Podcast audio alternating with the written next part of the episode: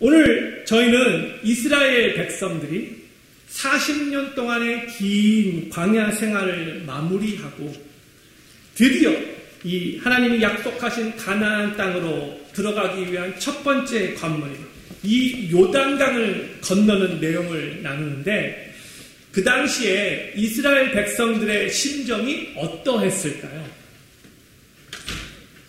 40년의 이 광야 생활을 이제 종지부 찍는다고 기뻐하면서 설레이고 흥분되었을까요?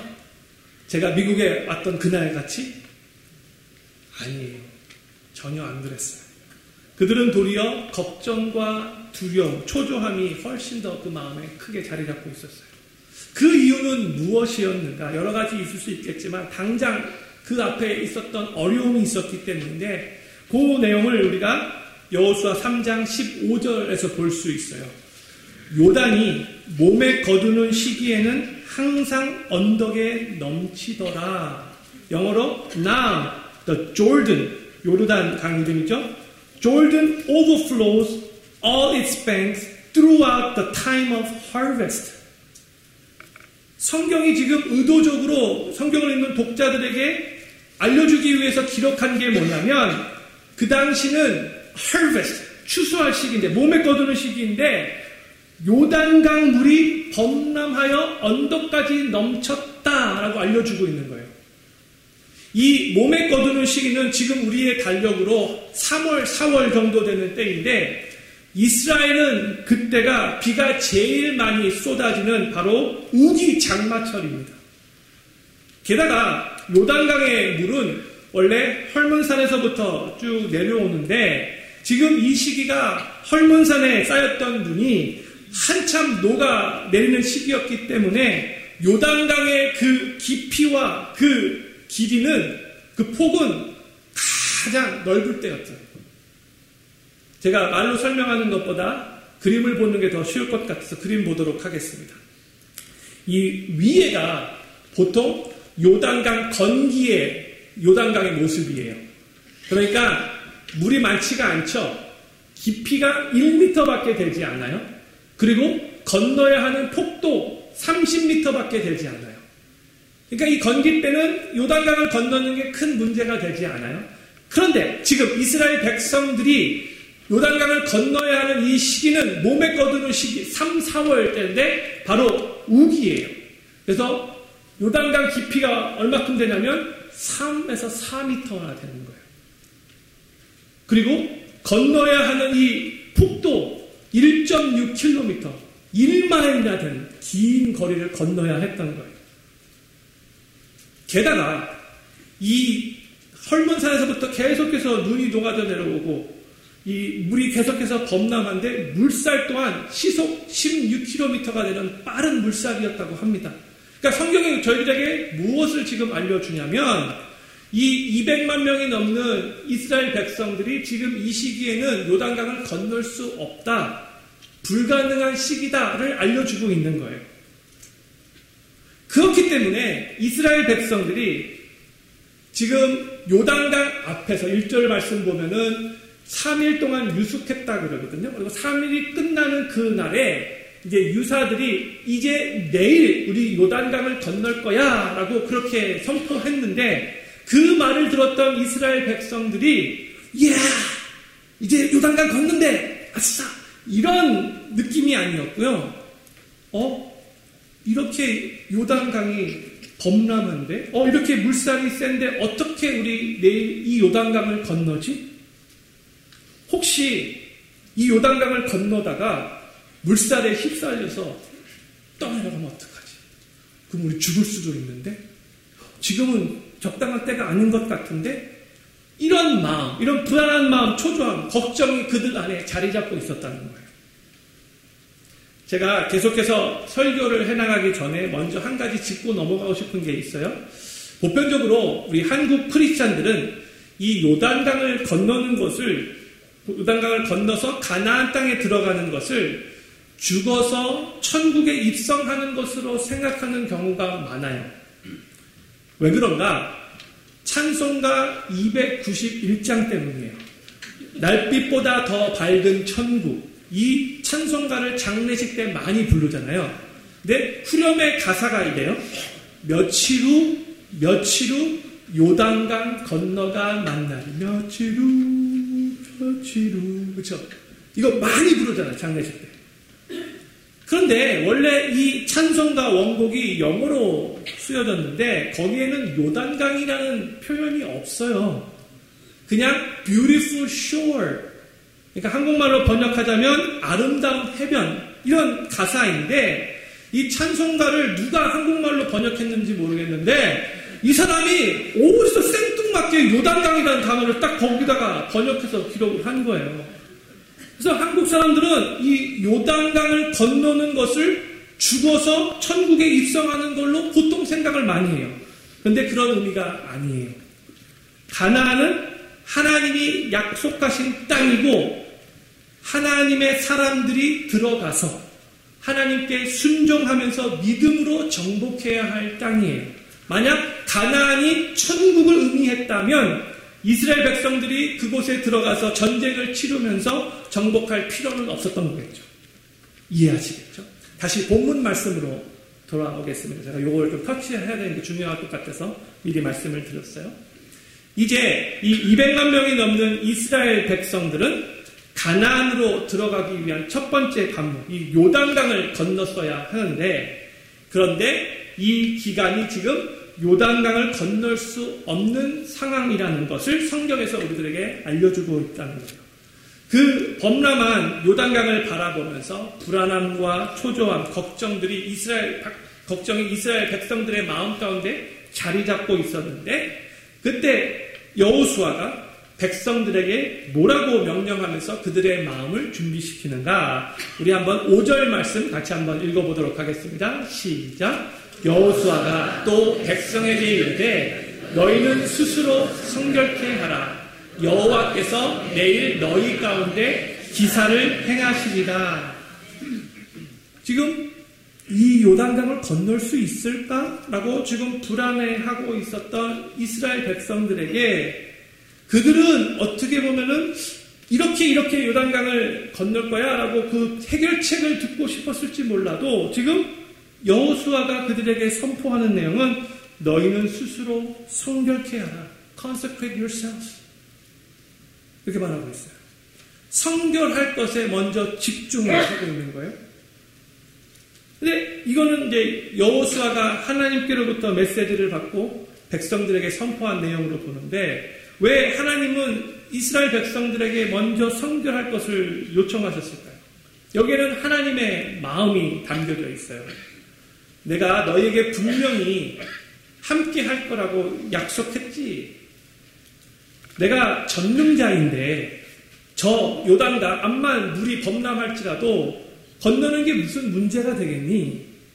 이 상황에서 도리어 너희가 집중할 것은 너희를 깨끗하게 하는 거야.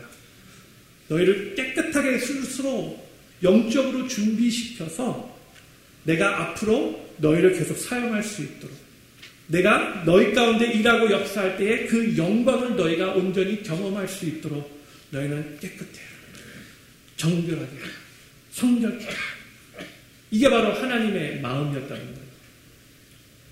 앞으로 하나님께서 보이실 그 놀라운 기적의 역사를 위해 백성들을 미리 영적으로 준비시켰다는 거예요. 그리고 요단강을 건너기 전에 하나님은 여호수아와 이 이스라엘 백성들에게 다시금 약속을 재확인시켜 주셨어요. 그 약속의 내용이 무엇이었는가? 우리 7절 말씀 같이 읽도록 하겠습니다. 시작.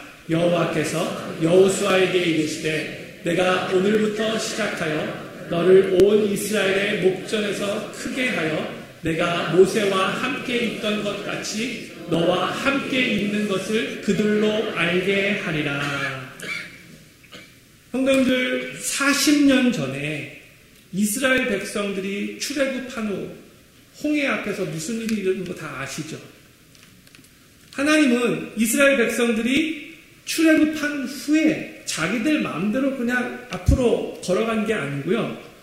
출애굽한 후부터 하나님께서 나대는 구름 기둥, 또 밤에는 불 기둥으로 그들을 인도하셨어요. 이스라엘 백성들은 구름 기둥, 불 기둥을 보면서 그냥 따라가는 거예요. 그런데 딱 갑자기 앞에 홍해가 가로막는 거예요. 갈 수 없는 거예요. 그런데 뒤에서는 애국 군대가 지금 죽이겠다고 추격해 오고 있어요. 오도 가도 못하는 진퇴양난의 상황이죠. 그때 이스라엘 백성들이 어떤 반응을 보였는가? 모세에게 막 원망을 했어요. 야, 모세, 매장지가 없어서 우리를 이 광야로 데리고 와 여기서 죽게 했니? 막 원망했어요. 그때 모세가 이 백성들에게 뭐라고 답변했냐면 너희는 두려워 말고 가만히 서서 여호와께서 오늘날 너희를 위하여 행하시는 구원을 보라.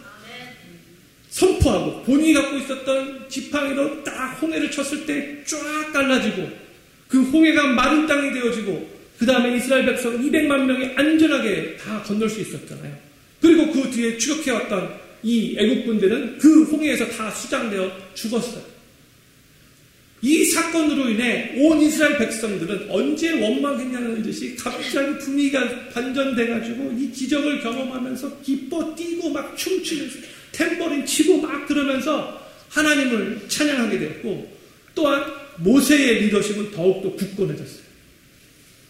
이 홍해가 갈라지는 이 사건은 하나님이 이스라엘 백성들을 위해 또 모세를 위해 특별하게 계획하신 기적의 사건이었어요. 그런데 지금 요단강 앞에 있는 이 이스라엘 백성들이 처한 상황도 비슷한 상황입니다. 1년 중에 여러, 여러 시기가 있을 수 있는데 지금은 이 요단강이 가장 물이 범람한 시기예요. 3, 4월 몸에 꺼두는 시기예요. 하나님이 의도적으로 이 시기를 선택하신 거예요. 왜 그러셨는가? 홍해의 기적을 모세와 이스라엘 백성들에게 보여주셨던 하나님이 이제 이 요단강의 기적을 여호수아와 새로운 세대 홍해가 갈라졌을 때에 경험하지 않고 그 후에 광야에서 새롭게 태어났던 바로 그 새로운 세대에게도 하나님이 이 놀라운 기적을 보여주시기 원하셨다는 거예요. 그러면서 하나님이 여호수아에게 뭐라고 말씀하시냐면 내가 모세와 함께 있던 것 같이 너와 함께 있을 것을 그들로 알게 하리라. 이 말씀은 이미 여호수아가 여호수아 1장에서 여호수아가 하나님께 들은 말씀이잖아요. 그런데 여기서 다시 한번 하나님이 여호수아를 격려하시면서 힘을 북돋아 주시면서 또다시 말씀해 주시는 거예요. 우리의 삶에도 하나님이 함께 하시는 증거가 나타나서 우리 주변에 있는 사람들로 하여금 특별히 예수님을 안 믿는 불신자들로 하여금 아 하나님이 정말 당신과 함께 하시는군요. 함께 하시는 그 능력의 하나님을 그들이 볼 수 있게 되기를 그래서 그 하나님의 위대함을 그들에게 더 그들에게 멋지게 증거하는 삶을 살 수 있게 되기를 우리 구주 예수님의 이름으로 간절히 축복합니다. 근데 오늘 본문 말씀을 보면 이 이스라엘 백성들이 요단강을 건널 때에 따라야 하는 특별한 지시 사항이 하나 있었어요. 볼 먼저 말씀해 주셨는데 3절과 4절 말씀 같이 한번 읽어보도록 하겠습니다. 시작. 백성에게 명하여 가로되 너희는 레이 사람 제사장들이 너희 하나님 여호와의 언약궤 매는 것을 보거든 너희 곳을 떠나 그 뒤를 쫓으라. 그러나 너희와 그 사이 상거가 2천 규빗쯤 되게 하고 그것에 가까이 하지는 말라. 그리하면 너희 행할 길을 알리니 너희가 이전에 이 길을 지나보지 못하였음이라. 제사장들이 언약계를 메고 먼저 앞서 가게 한 거예요. 그리고 그 뒤에 약 2천 규빗 거리를 두고 그 다음에 백성들이 따라가야 했어요. 언약계 안에는 무엇이 들어있죠? 중요한 세 가지잖아요. 십계명 돌판 두 개, 그리고 아론의 쌍난 지팡이, 그리고 만나를 담고 있는 항아리. 근데 이것은 이 언약계는 바로 하나님의 임재를 상징하는 거예요. 그러니까 하나님이 너희들 앞서 행하실 거다라는 그 의미예요. 그런데 이제 언약계 뒤로 2000 규빗 정도 거리를 두고 따라가라 그랬어요. 1 규빗이 50cm, 한 보통 팔, 여기 끝에서부터 여기까지의 그 거리를 1규빗이라고 하는데, 예, 한 45cm인데 그냥 보통 편하게 할 때는 50cm라고 말을 해요. 50cm로 볼 때 이 2000규빗은 약 1km가 되는 거예요. 좀 더더 정확하면 900m인데 1000km가 되는 거예요. 근데 이렇게 1000m 정도의 간격을 두고 하나님께서 따라가라고 하신 이유는 두 가지예요. 하나는 멀리서도 백성들이 볼 수 있게 하는 거예요. 200만 명이니까. 멀리서 그 언약계를 항상 볼 수 있게 하는 것과 두 번째는 거룩함에 따른 경외감의 표시를 의미하는 거예요. 가까이 하지 말라. 경외하는 말씀하시는. 하나님께서는 이스라엘 백성들로 하여금 그 언약계만 바라보며 그 하나님을 경외하는 마음으로 그를 따라가라고 그렇게 명하신 거예요. 이 장면을 잘 또 표현한 그림이 있어서 한번 보도록 하겠습니다. 여기 보이시는지 여기 보세요. 요단강이 이렇게 있는데 먼저 언약계를 맨 제사장이 앞장, 앞장습니다. 그리고 약 1km, 1000m 정도 후에 그 다음에 기억하시죠? 갓지파, 루벤지파, 문하세 반지파가 먼저 앞장서는 것이 약속됐었죠? 이들이 앞장서고 그 다음에 이 본대 200만 명이 그 뒤를 따라가야 되는 거였어요. 그러니까 하나님을 경외하는 마음으로 오직 하나님만 따라가면 된다는 거예요. 너희가 앞으로 가야 될 길들은 새로운 길, 너희가 한 번도 가보지 않은 길이었지만 하나님이 앞장서서 가실 것이기 때문에 너는 하나님만 따라가면 된다. 이게 하나님의 메시지예요. 그런데 하나님 명령의 한 가지 또 특이한 점을 발견하게 됩니다. 8절 말씀 한번 또 읽어보도록 하겠습니다. 시작. 너는 언약계를 맨 제사장들에게 명하여 이르기를 너희가 요단 물가에 이르거든 요단에 들어서라 하라. 또 13절 말씀도 한번 읽어볼게요. 같이 읽겠습니다. 시작. 온 땅에 주 여호와의 괴를 맨 제사장들의 발바닥이 요단물을 밟고 멈추면 요단물 곧 위에서부터 흘러내리던 물이 끊어지고 쌓여 서리라. 이해하셨는지요? 하나님이 언약계를 맨 제사장들에게 강한 물살이 흐르고 있는 이 요단강에 먼저 발을 내디드라고 그렇게 명하신 거예요. 먼저 발을 내디뎌 요단강으로 내려갈 때에 그때에 요단물이 갈라지는 것도 아니고 저 위에서 흐르던 물을 멈추시겠다는 거예요. 갑자기 물이 사라지는 게 아니고 저쪽에서 물력으로 딱 멈춰 쓰게 되면 그 후에 흐르던 물은 계속해서 흐르겠죠. 근데 계속 흐르던 그 물에 발을 담그고 있으라는 거예요.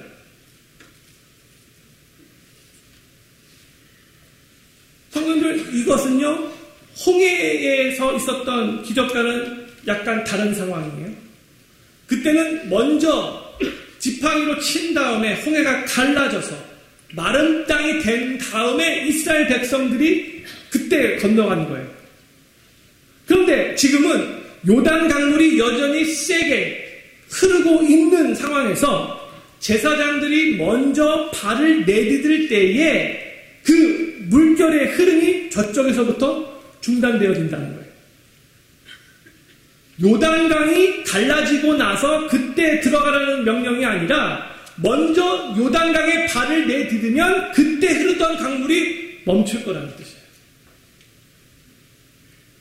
그런데 우리는 많은 때에 이걸 거꾸로 생각하고 싶어 하죠. 하나님이 먼저 요단강을 갈라주시면 그럼 우리가 건너가겠습니다. 보통 이렇게 생각하고 이렇게 기도하는 경우가 많아요. 하나님, 이 앞에 요단강이 너무나 거센데 이걸 갈라주십시오.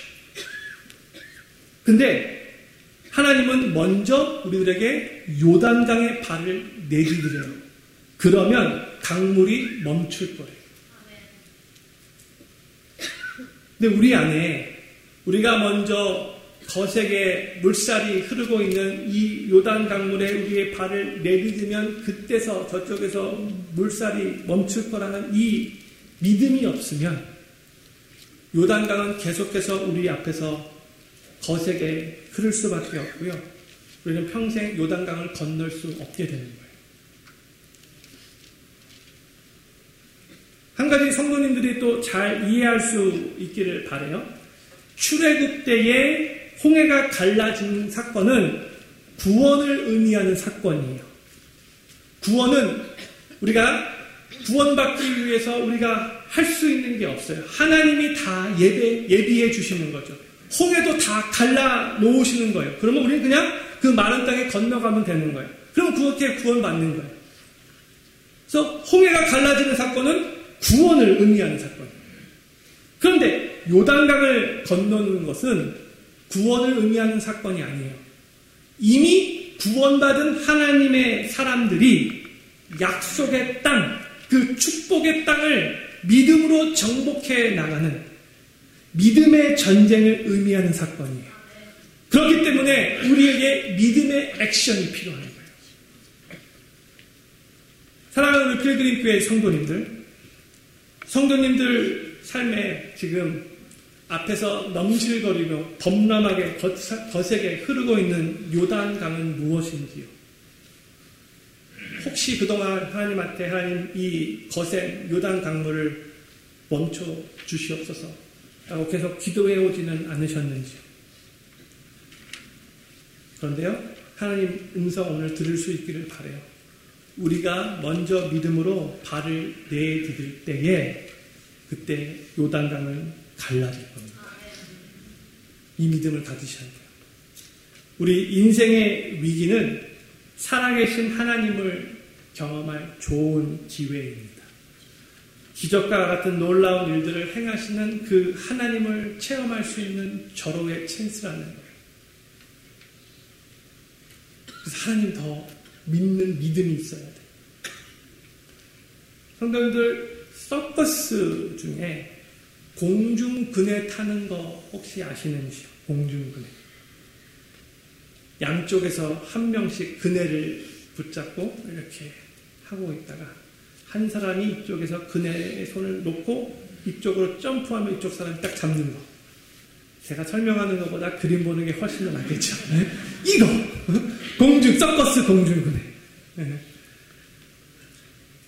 근데 이쪽에 있는 사람이 이쪽에 있는 그네를 손 잡고 있다가 놔야지만 이쪽으로 건너갈 수 있는 거예요. 그런데 놓고 점프하는 바로 그 순간 약 1초에서 한 2초 정도 그 사이 이 사람은 공중에 그냥 아무것도 붙잡고 있지 않고 붕 떠 있는 상태죠. 그쵸? 이쪽에서 손을 놨는데 만약에 이쪽에 있는 사람이 잡아주지 않으면 어떻게 되는 거예요? 그냥 밑으로 떨어지는 거예요.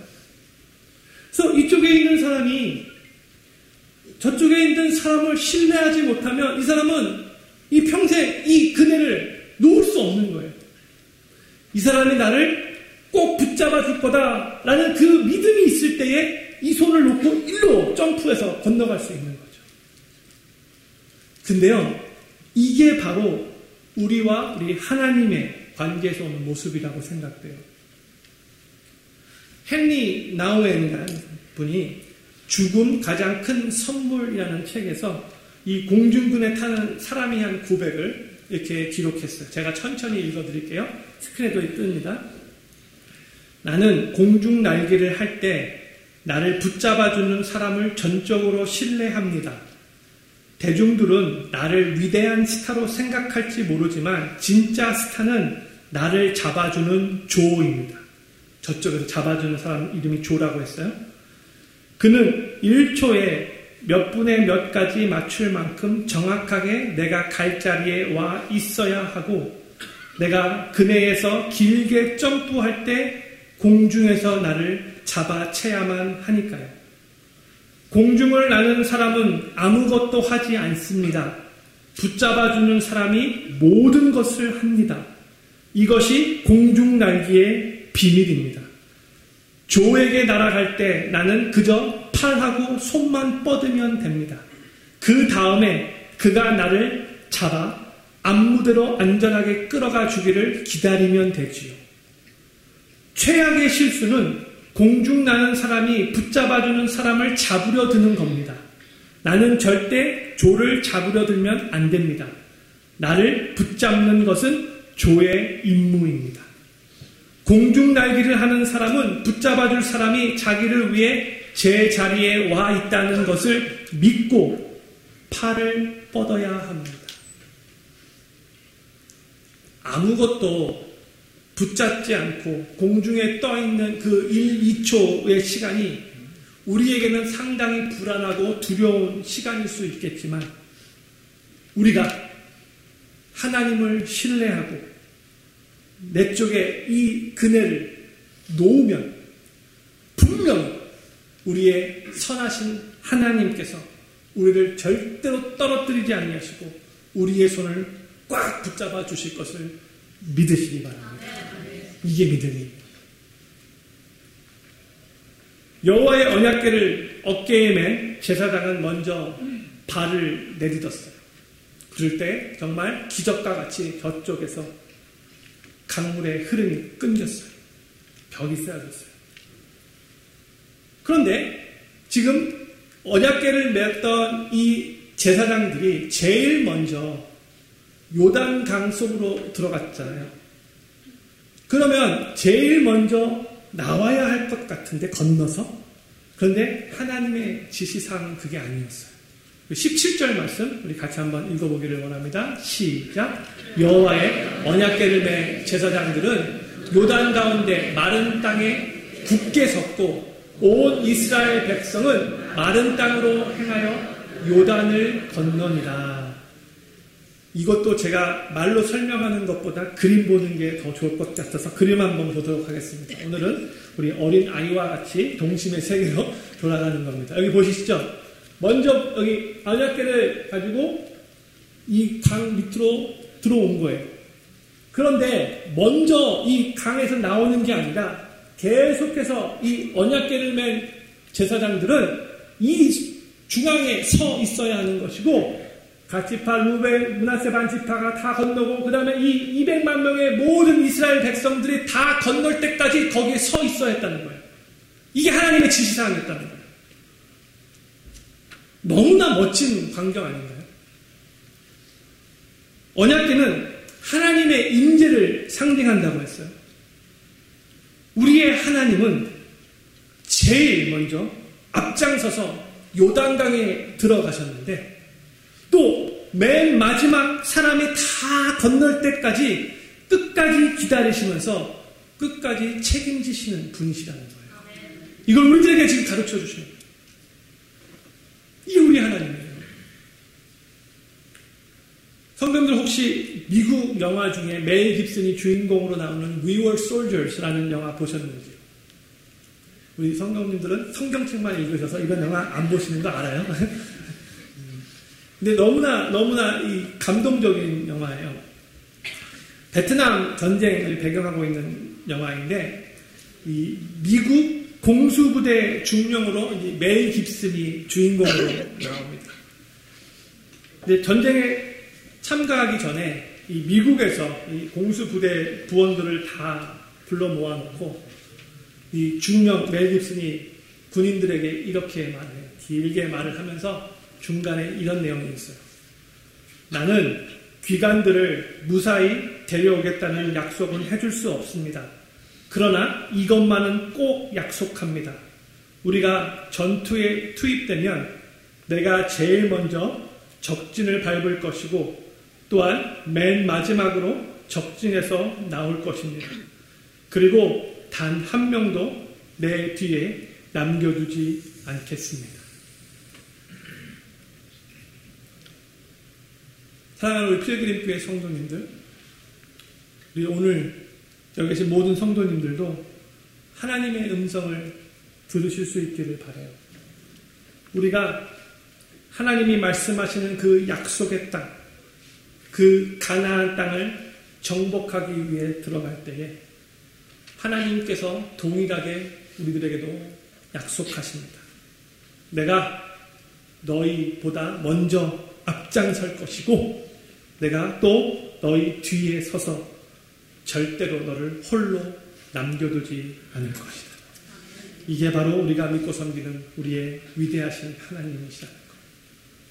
저를 한번 큰 소리로 따라해 주시면 감사하겠습니다. 나보다 앞서가시는 하나님, 내 뒤에서 끝까지 책임져 주시는 하나님, 그 하나님만을 신뢰하며 따라가겠습니다. 아멘이십니까? 하나님은 약속의 땅으로 들어가기 전에 이스라엘 백성들을 물리적으로 군사적인 면을 준비시키지 않으셨고요. 도리어 영적인 준비를 시키셨어요. 근데 오늘 3장뿐만이 아니에요. 앞으로 4장, 5장에서도 하나님은 계속해서 이스라엘 백성들의 영적인 면을 준비시키실 거예요. 물리적인 거 별로 준비, 준비하시지 않으세요.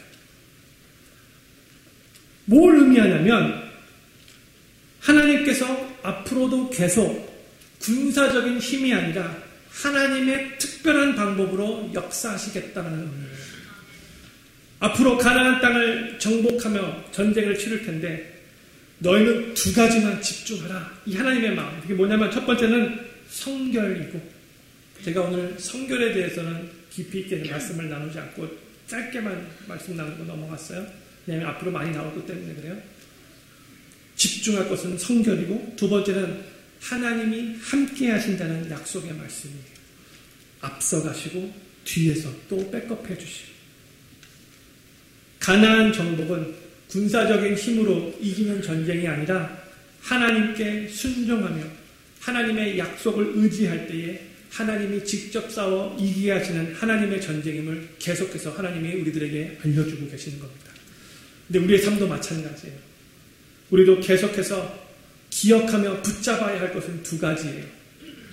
하나는 성결이고 또 하나는 하나님이 우리와 함께 하신다는 그 약속의 말씀입니다.